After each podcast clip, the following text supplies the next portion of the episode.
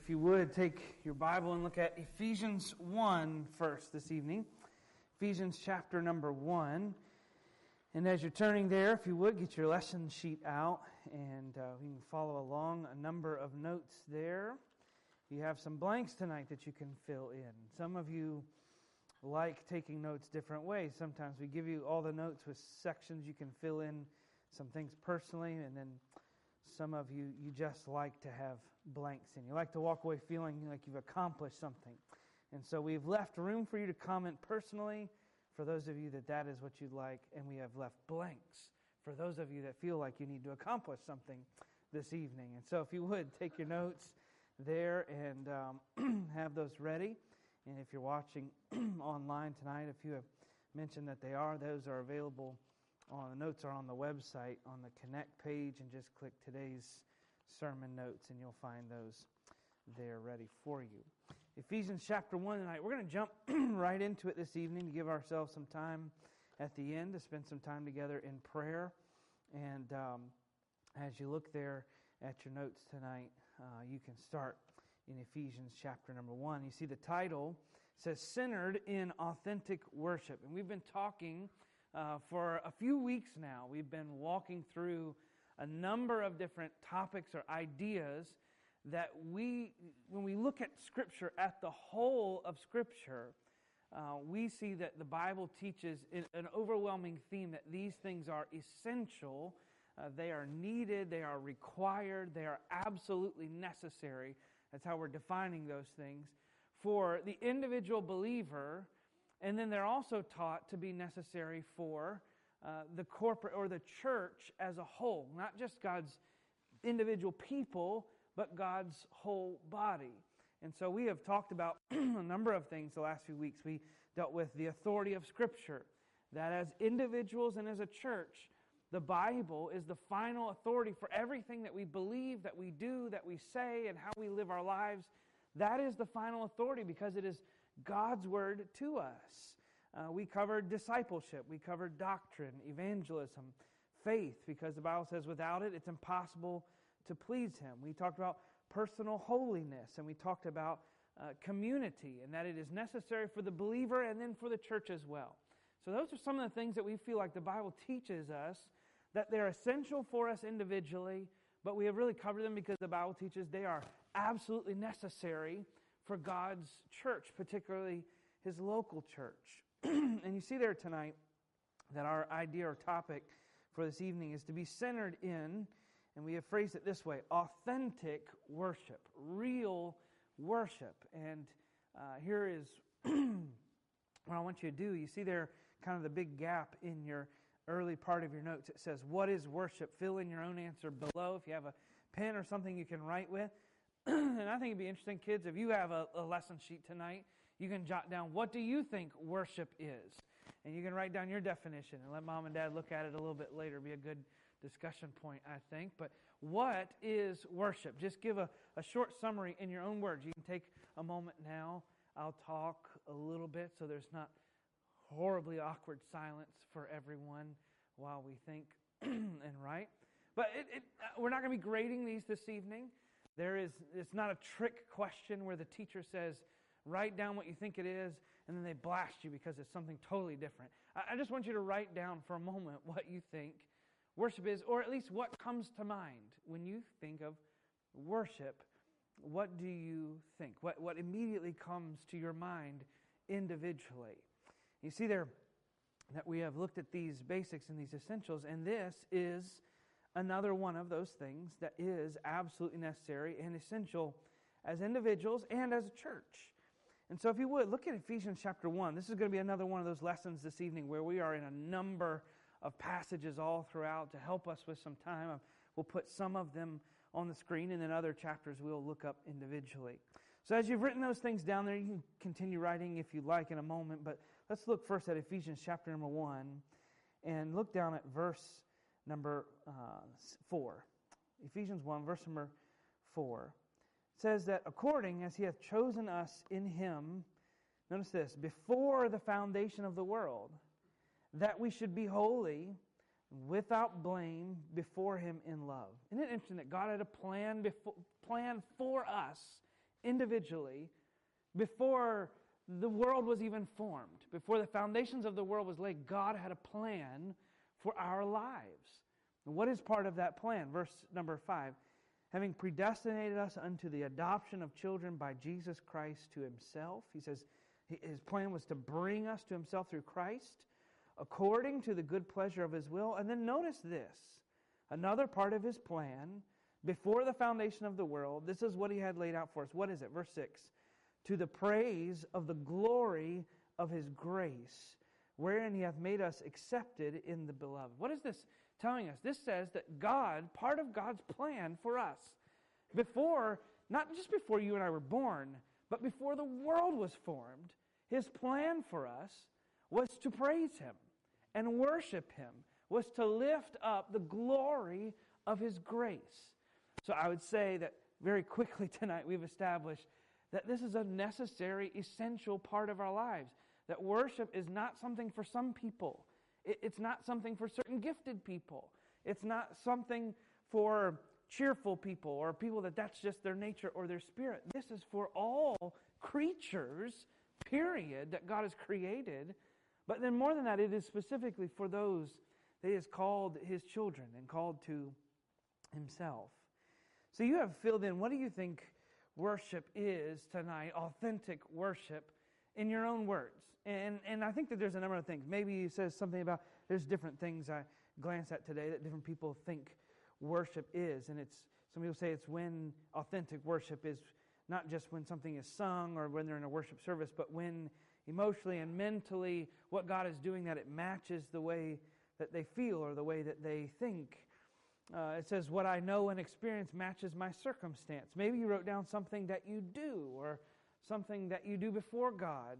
Maybe we wrote down that it's when we have a sense of God's presence and, and that it's my praise toward Him. But I want you to think about this tonight, and this is why it is crucial that we get this right.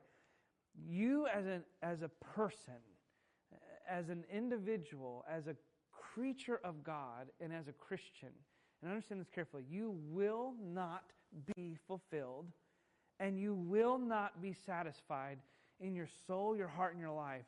You will not find that until you are worshiping God.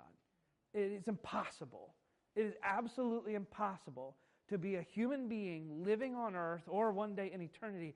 It is impossible to have the feeling, if you would, I say that word loosely, that it's not, it's more than a feeling, but the fulfillment and satisfaction of what God created you to be, you won't have it until you are worshiping your Creator. Notice I didn't say you won't have it until you are saved, though that is true as well. You won't have it until you are learning and growing in God's Word, though that is true, that's part of it. You will not have it until you are worshiping God. And so it's crucial that we get it tonight. But I, I, I ask you that again, not as a trick question, but I wanted us to jot some things in. But then I want us to look at this second point or this second idea. What is worship to God? Because worship itself does not begin with us.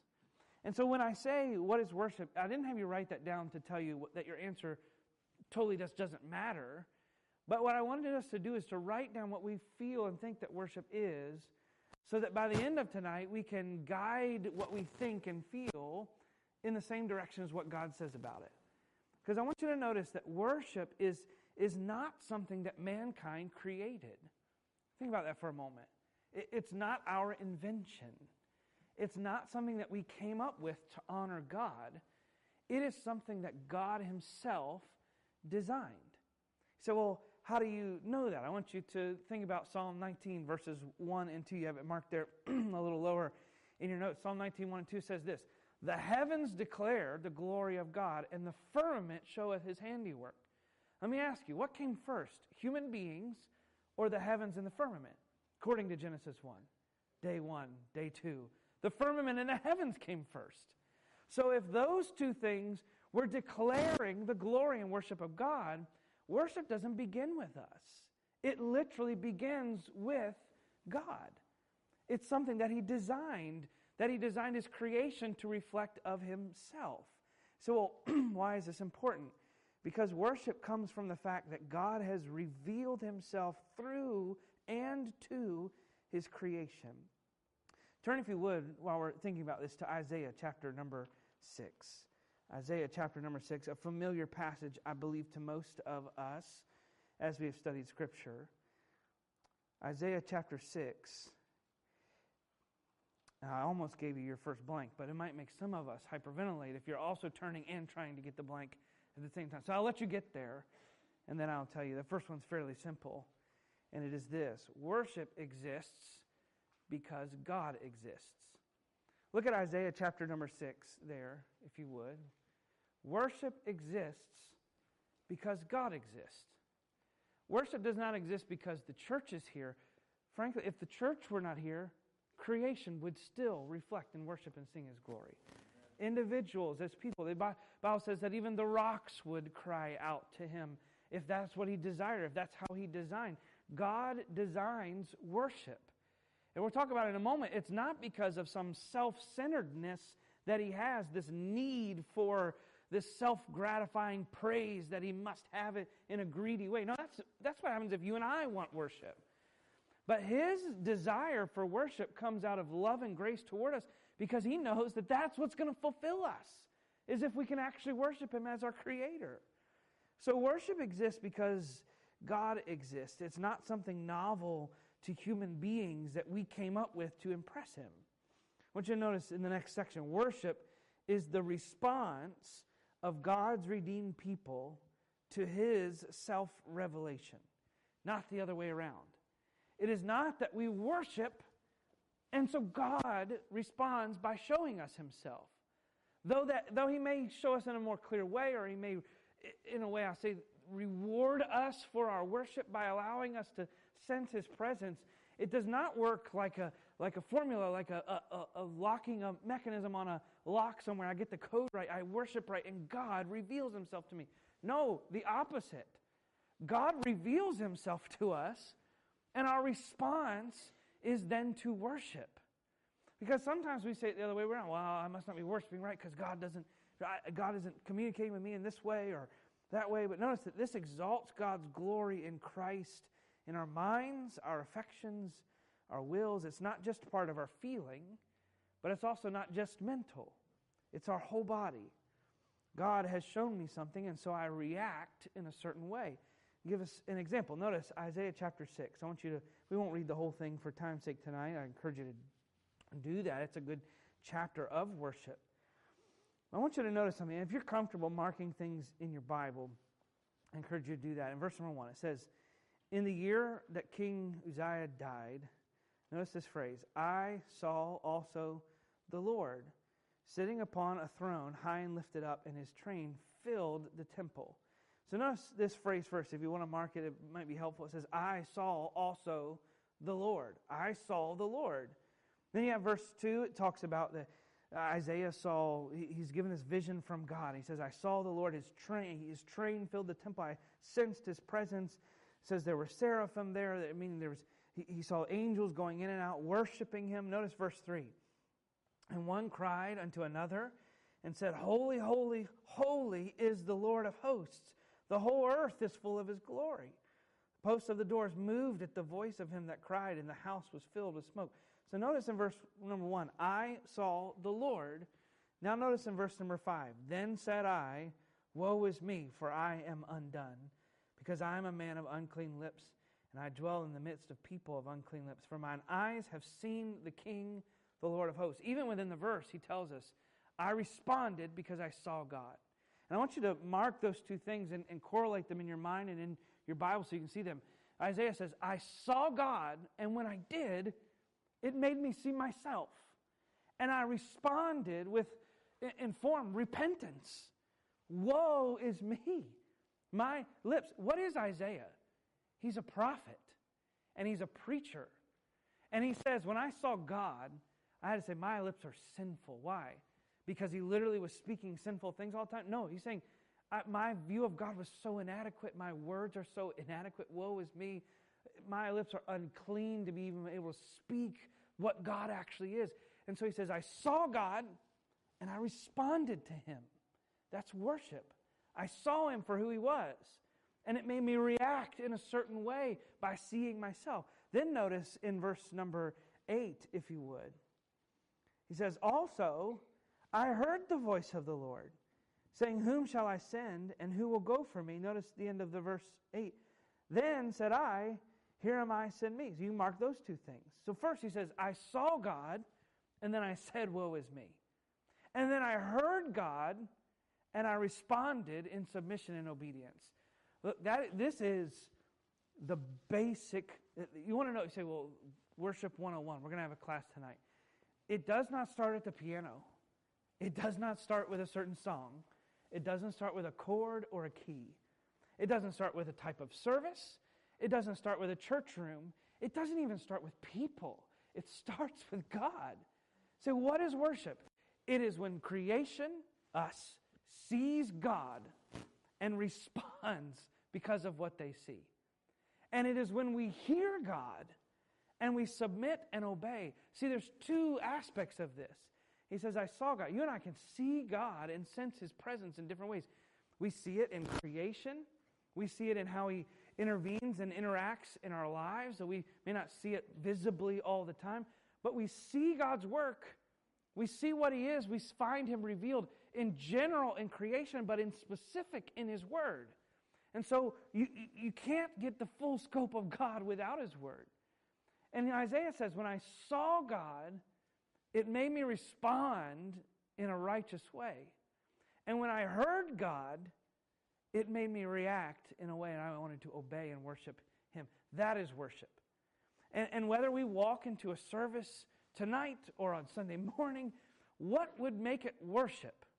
If you sit down in the morning and, and you're doing your devotions and you're reading your Bible, you sit down as a family tonight and you're praying before you go to bed, what makes it worship? Seeing God and reacting, and hearing God and obeying. That makes it worship. Getting the words right and the notes right, that singing is part of worship, but it's a very small aspect of it. It's seeing and understanding and knowing Him. And it's for his pleasure because it begins with him. Now, it's for his pleasure. I want you to think Colossians 1:16, for by him were all things created that are in heaven and that are in earth, visible, invisible, whether they be thrones or dominions, principalities or powers. Notice this, all things were created by him and what? For him. God created things for his worship. This is why it is it's necessary and commanded for us to worship. Not because it helps us, though it will, but first and primarily because it's God's design. It begins with Him. And I think that we will never worship rightly until we understand that. It is not something mustered within ourselves, it comes from God Himself. And when it says it's created, He created all things for Him, for His worship. Now, that does not, it's for His pleasure. They were and are created. But it doesn't mean that we don't find pleasure and joy in it. In fact, the opposite. He created us to find pleasure and joy in seeing and hearing and reacting in relationship with Him. So I want us to look tonight at these. We said there's four realities about worship, and we're going to hustle through these tonight, and hopefully it will be helpful to us. But I want you to notice a few things. That number one, that by nature, we've already hit on this, by nature, we are created as worshipers.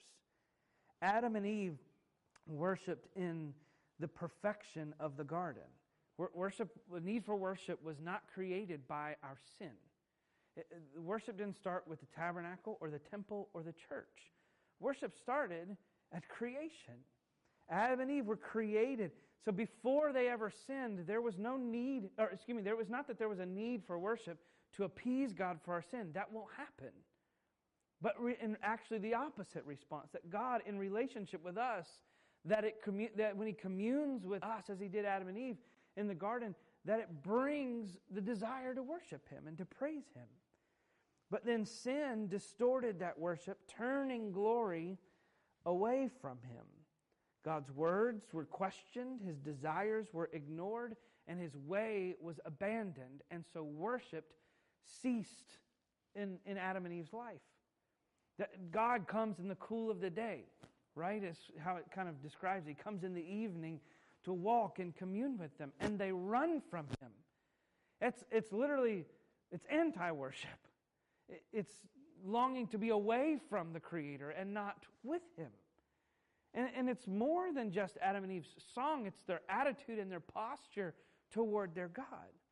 Romans chapter 1, verse number 25, it's describing not just a particular group of people, it's describing mankind and what they did with God as their creator throughout the establishment of society and culture. Romans 1 is establishing the sin of all mankind. Here's what it says of mankind that they changed the glory or who changed the truth of God into a lie and worshiped and served what? The creature more than the creator who is blessed forever. Amen. Now, that is not, it, it speaks to idolatry, but it is not only speaking of idolatry. Where in Scripture and where in our minds would we ever call a stone idol a creature? God doesn't do that. What, what does He use the word creature for? Living things. It's not very often eh, eh, that, that, we, that we speak of things that way, but sure, we saw mankind worship actual animals and the sun and parts of nature. We've seen that throughout mankind's history, but it's deeper than that. We worshiped ourselves, we worshiped what we created. Not just the idols, but the works of our hands, the success of our lives, the, the, the things, the pride of our hearts, the establishment of our power. We worship those things and turn our gaze away from the Creator. It steers us away from worship because God designed us and created us to do this. How do we know if we are worshiping the right thing or that it's being done in the right way? And ask yourself the question Is God the only focus? Is God the focus? And does our worship reflect His character and obey His commands? The worship of God is not graded by how well you sing or how many people are singing together or the music that's done. It's far, it's far deeper than that. It includes that. But worship is am I seeing God, reflecting his character, and obeying his commands? Because this church, we could have, we could pack 900 people into this wall to wall tonight, standing room only, and sing the loudest rendition of Amazing Grace you've ever heard. But if the people in the room don't know God's character, don't reflect His nature, and don't obey His commands, nothing that's done in this room would be called worship. It would be void of worship, in fact.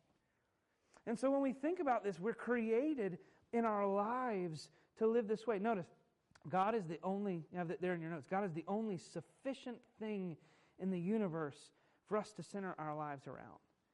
God is the only truly worthy thing for us to center our lives around. Let me ask you this as a, as a personal, maybe you have room to write it down, sort of as a question for yourself to meditate or think about later. What shapes or fashions your life? Uh, there's a book I was reading not long ago. It's talking about the kind of the psychology of worship, and it's saying what you do shapes your desires and eventually who you are as a person. So let me ask you this what does your life revolve around? And will your life revolve around that in eternity? Let me ask you, uh, phrase it this way What does your life most revolve around right now? And could your life even possibly revolve around that in eternity? And if the answer is not God to the first, then the second will not be right. Because our lives are bent and made to revolve around worshiping God. And so, if our relationship with Him is not the priority of our lives, and if everything else doesn't center around Him, then we won't be fulfilled as His worshipers. Notice number two worship is a gift of grace to us from God before it is ever our offering to Him. What do we mean by that? I want you to think about this that God has an offering first. Before we ever give an offering to Him, God had an offering for us. God has an offering of sacrifice on our behalf, Jesus Christ. And this truth demands an offering of worship from us. God did not send Jesus Christ to die because people worshiped well. But people can only worship well because God sent Jesus Christ to die. We get it backwards sometimes. I want you to think about a couple verses in John chapter 4. Jesus is speaking to the woman at the well, and she brings up, in trying to distract his conversation, she brings up some things about her religious beliefs compared to the religious belief of the Jews. And she says, We say we're supposed to worship in this temple here where, where Abram was kind of committed to the Lord. You say we're supposed to go to Jerusalem and worship in that temple. Which temple are we supposed to worship? And he says, Hey, the hour's coming. Notice this, and now is when the true worshipers shall worship the Father in spirit and in truth. Now, notice this phrase, for, meaning because. This is the reason. Why is it that God is that, that we're going to worship God not just in what we say and how we act, but also in our spirit and how we think and feel about Him? We're going to worship Him in spirit and truth. Why? Because the Father seeketh such to worship Him. See there again, it traces back to this is God's design. That we are meant to worship Him. And He says He's seeking people to worship Him. It's, this is not something we came up with on our own, it is something that God gave to us. It's an ability, it, it is built into us, and it's His gift to us as a way that we can communicate and live in relationship with Him.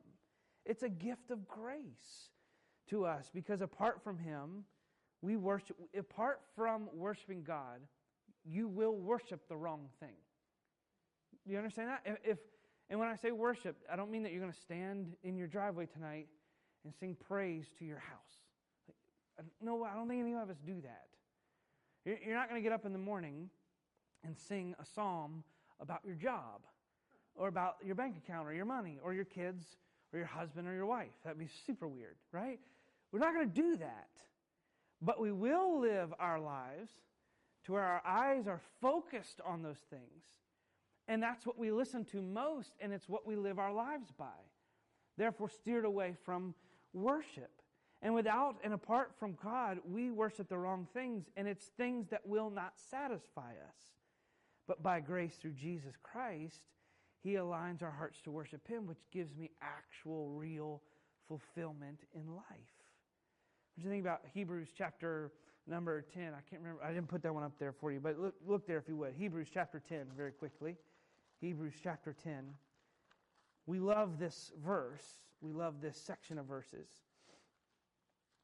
Hebrews chapter 10. It gives us great truth about Jesus. We would say that Jesus is our high what? Priest. And that he is our perfect sacrifice. We love that. But what's the purpose of it? Notice, if you would, Hebrews chapter 10, verses 19 down through verse 22. Having therefore, brethren, boldness to enter into the holiest, notice, by the blood of Jesus, by a new and living way which he hath consecrated for us through the veil, that is to say, his flesh, and having a high priest over the house of God. That's great. Jesus sacrificed his blood, tears the veil. We can enter his presence. Why is that so great? Why, why is him being our priest and our sacrifice so great? Not just escape from sin and hell. Notice the purpose, verse number 22. Knowing this, notice he says that in verse number 19. Having therefore, we have this. So because we have this, what should be our response? Verse 22. Let us draw near with a true heart and full assurance, having our hearts sprinkled from an evil conscience and our bodies washed with pure water. Notice, let us draw near. What is he saying? Worship is a response to Jesus' place in our life. He is our sacrifice, He is our high priest. He goes on our behalf before God, and He also was slain for us because of our sin. And that, that's a wonderful truth. But if we miss this, he says, having this, having a high priest and a sacrifice, what should we do? Let's draw near to God. It should never bring us to move away from Him. But grace, in actuality, pushes us to worship. I want you to think about Genesis chapter 3 and 4. We won't turn there for time's sake tonight, but you know the story Adam and Eve are kicked out of the garden for their sin. Who gave a sacrifice first? In all of Scripture. Who was it? I heard it. God did. You say, well, what do you mean God gave sacrifice? It says that when Adam and Eve sinned, they knew that they were naked and they sensed their shame. And how did God respond to that? He killed one of his creatures and he used its skin and its fur to clothe that shame. Not because that would forgive sin, but because it pointed to the one that would eventually die to forgive their sin. The first sacrifice on earth was not man to God in worship, it was God for man so that he could worship. And though then all of a sudden you have this command, that we don't, you notice that in Scripture, we're not really given the story of when God sat down with Adam and said, Now, Adam, look, I had to do this for you to point you to what. That, picture for a moment the beauty of this. God sits down with his two human creatures that have sinned against him. He said, I did this for you. I killed one of my own creatures. Death came into the world for the first time. I killed one of my innocent creatures on your behalf to point to what I'm going to do for you one day. And now, Adam and Eve, you're going to have to do the same. You're going to have to slay an animal, innocent, on your behalf to point to what I will one day do for you. That's why it's such a big deal. Why, when you get to the next chapter and Abel and Cain go out to give their sacrifice, have you ever thought about that? Why, why did God? Re- Cain labored. He put his work and sweat, he, he blood and tears. He pulled thorns and he, he tilled the earth. He was a great farmer. He did that to glorify God and to show his dominion over the earth. Why would God not accept his worship? Because God's worship doesn't start with mankind, it starts with God. And God is not rejecting Cain because Cain was inadequate and he hated him. God rejected that sacrifice because it represented what was inadequate to begin with mankind. It was not because he loved Abel more than Cain or he just chose some weird way. It's that he was pointing to what was coming. That's why it was such a problem with what Cain did. And we know the story that eventually he rises up in anger because God doesn't accept his worship. And we do the same, don't we? When we think that God's not listening to us or God's not responding to our worship. Worship is first God's sacrifice for us. And then we turn and offer to him. Notice the last two. Number three authentic worship by God's people is inseparably linked to authentic personal worship. And here's what I want us to see about that. In Colossians chapter 2, verse 16 and 17, you have it there on the screen. It says, Paul's writing to people that were kind of caught up. There was people that were worshiping angels. There were people that were mixing in all sorts of weird traditions into their spiritual things. There was Judaizers. There was mysticism. There was asceticism. All sorts of different things mixed into their worship. And what does Paul say? He says, Let no man therefore judge you in meat or in drink or in respect of a holiday or of the new moon or of the Sabbath days. He says, That is not what defines your worship. Which are, he says, they're supposed to be a shadow of the things to come. But the body is of Christ. He says, Your worship is a picture. Just as the Old Testament. I want you to think about that for a moment. You have it there that Jesus Christ is now our priest and sacrifice. Jesus Christ is now our priest and sacrifice. So notice, the Old Testament worship centered around what? A place and a time. The temple and certain things in a certain way, certain times of year and certain times of day. But now New Testament worship centers around all of life. Think about that wonderful truth. That you say, we often make a big deal. Aren't you glad you don't have to go sacrifice? Aren't you glad you don't have to shed blood? Aren't you glad you don't have to watch an innocent animal die? And those are great things too. But more than that, aren't you glad you don't have to go to a place? Aren't you glad that it doesn't have to be a certain time of year? Aren't you glad you don't have to wait for, for like a ceremony or a religious feast to have certain things and, and know that you are in right relationship with God? No, now it's all time.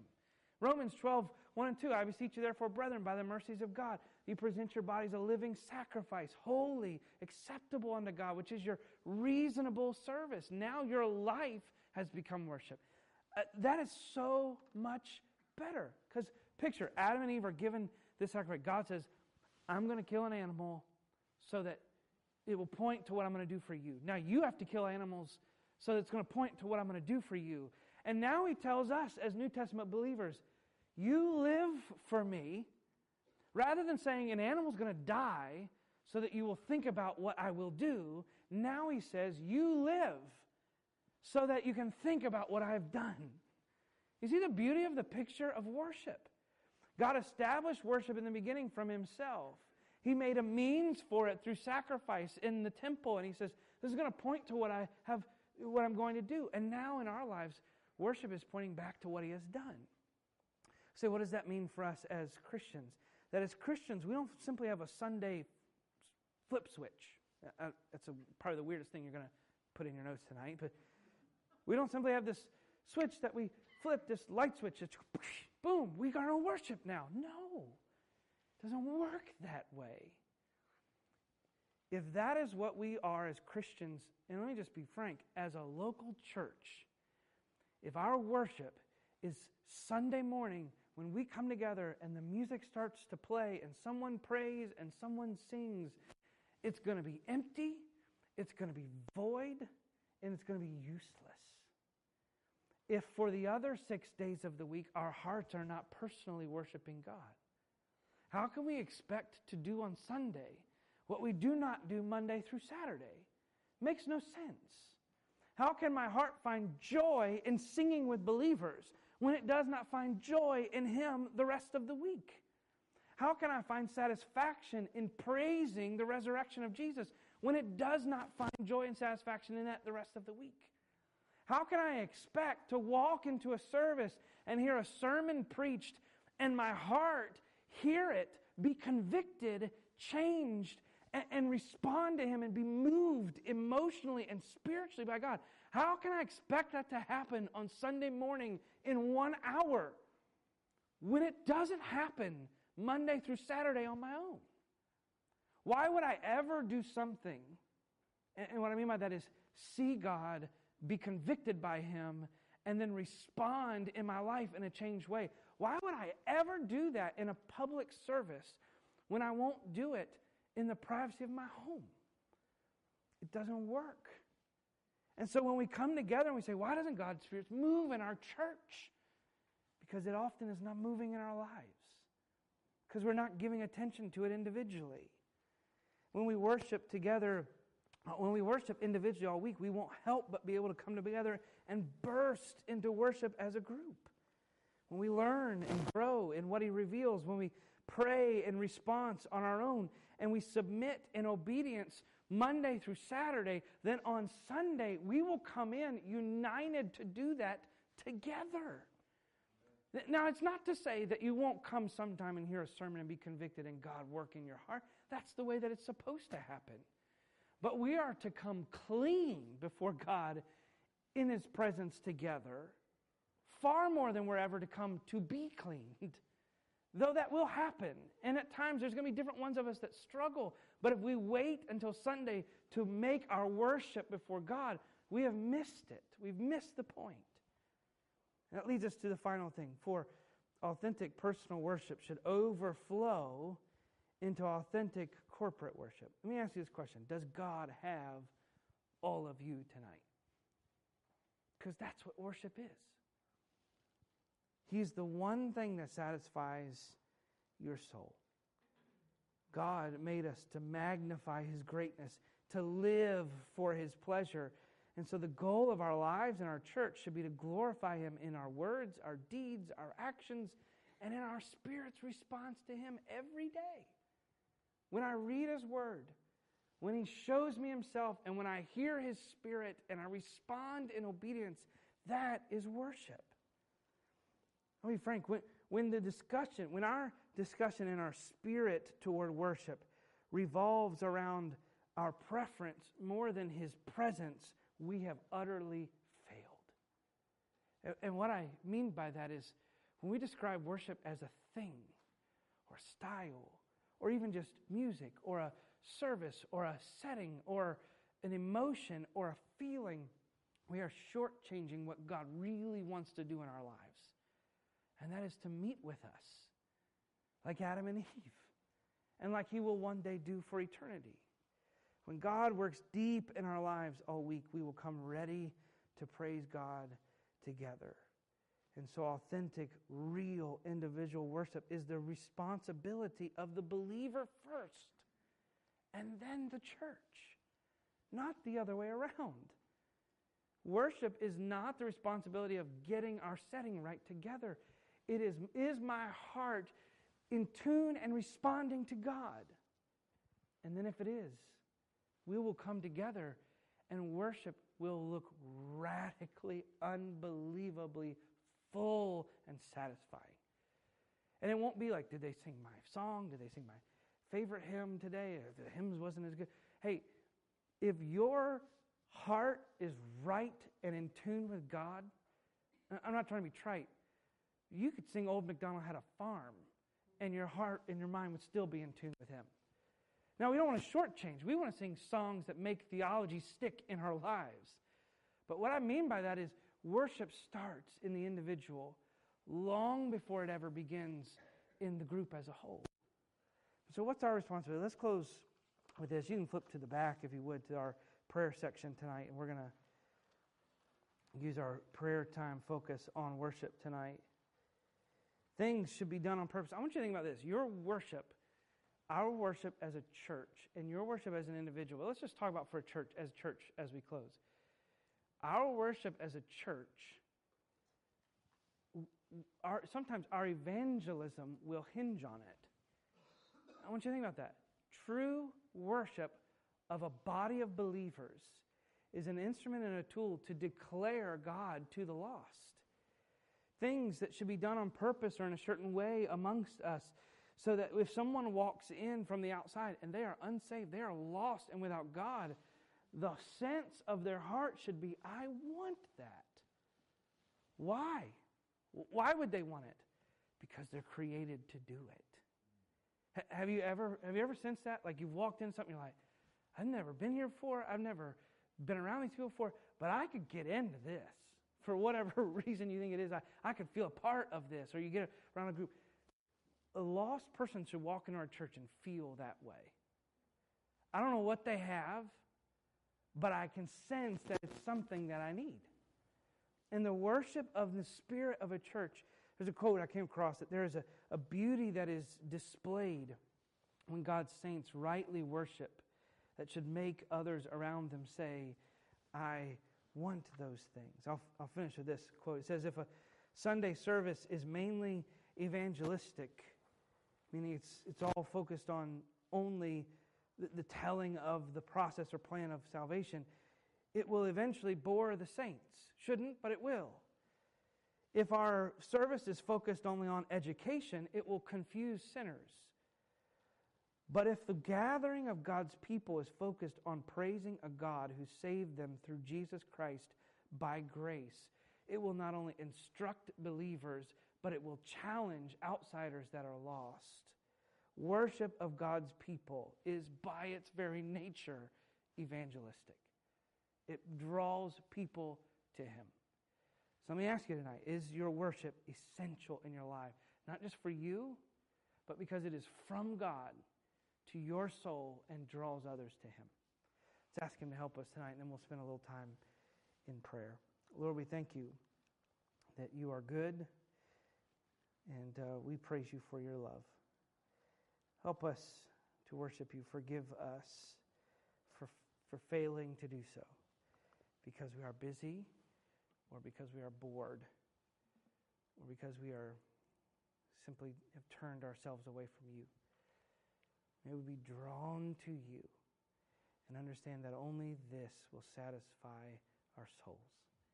May we do it individually and then as families and then as a body of believers as we gather again this week, later on, on Sunday, the first day of the week to celebrate your resurrection.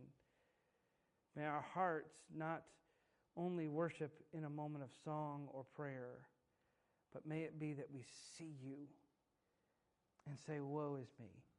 And then we hear you and say, Here am I. And we'll praise you for it in Jesus' name. Amen. Take, if you would, your um, sheet tonight, and we'll spend a few moments together in prayer. And I hope that tonight you'll see this as this isn't something we check off. And, and here's, here's the honest truth. I'm not, I don't, I can't promise you that if you don't pray for these needs tonight, that God won't answer them. And I can't promise you that if you do pray for them, that He won't say no or He won't. But He's commanded us as part of worship to come in reliance and declare our sufficiency in Him. And so we want to do that. On behalf of our church tonight, you see the ministries there and some of those that are listed discipleship and growth, our kids' ministry, Spanish ministry, others, uh, things that we're trying to do and, and ways that we're trying to serve. And so I pray it will do that. If you haven't heard tonight, if you would pray for the family of Barbara Moore. Uh, Christine Moore called, Christina Moore called me on uh, Sunday evening and told me that Barbara Moore passed away Sunday morning. And you know, she'd been suffering for quite a while with uh, arthritis and other health conditions. And um, she was praising the Lord in a way that, that she's now with her Savior and made whole. So if you would pray for her family, that funeral is going to be on Friday here at the church uh, at 2 o'clock. There's a viewing an hour prior to the service, so at 1 o'clock, um, they'll allow, they'll be receiving uh, friends. And so if you can come and be a part of that this Friday, I pray that you would to encourage Christine. Um, Mrs. Moore, Barbara Moore has had to be out of church for quite some time because of her health condition, and I just hope that you'll um, be able to come and be an encouragement to her. And you see several other names that have been on here for a, a few weeks, and we're still continuing to pray for them. Mrs. Watson, um, there's actually a, a, thought she may be going home here in a few weeks, and there's a lot that needs to still a lot of healing that needs to be done.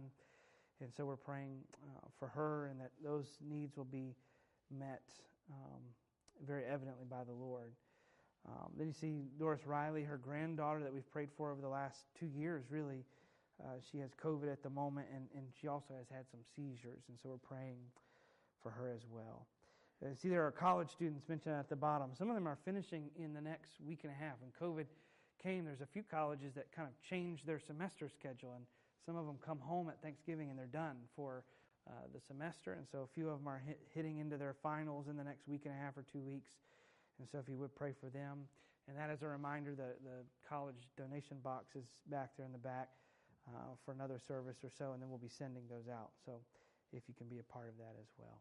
I'd like us tonight to spend some time together as families, praying, as couples, families, uh, if you would.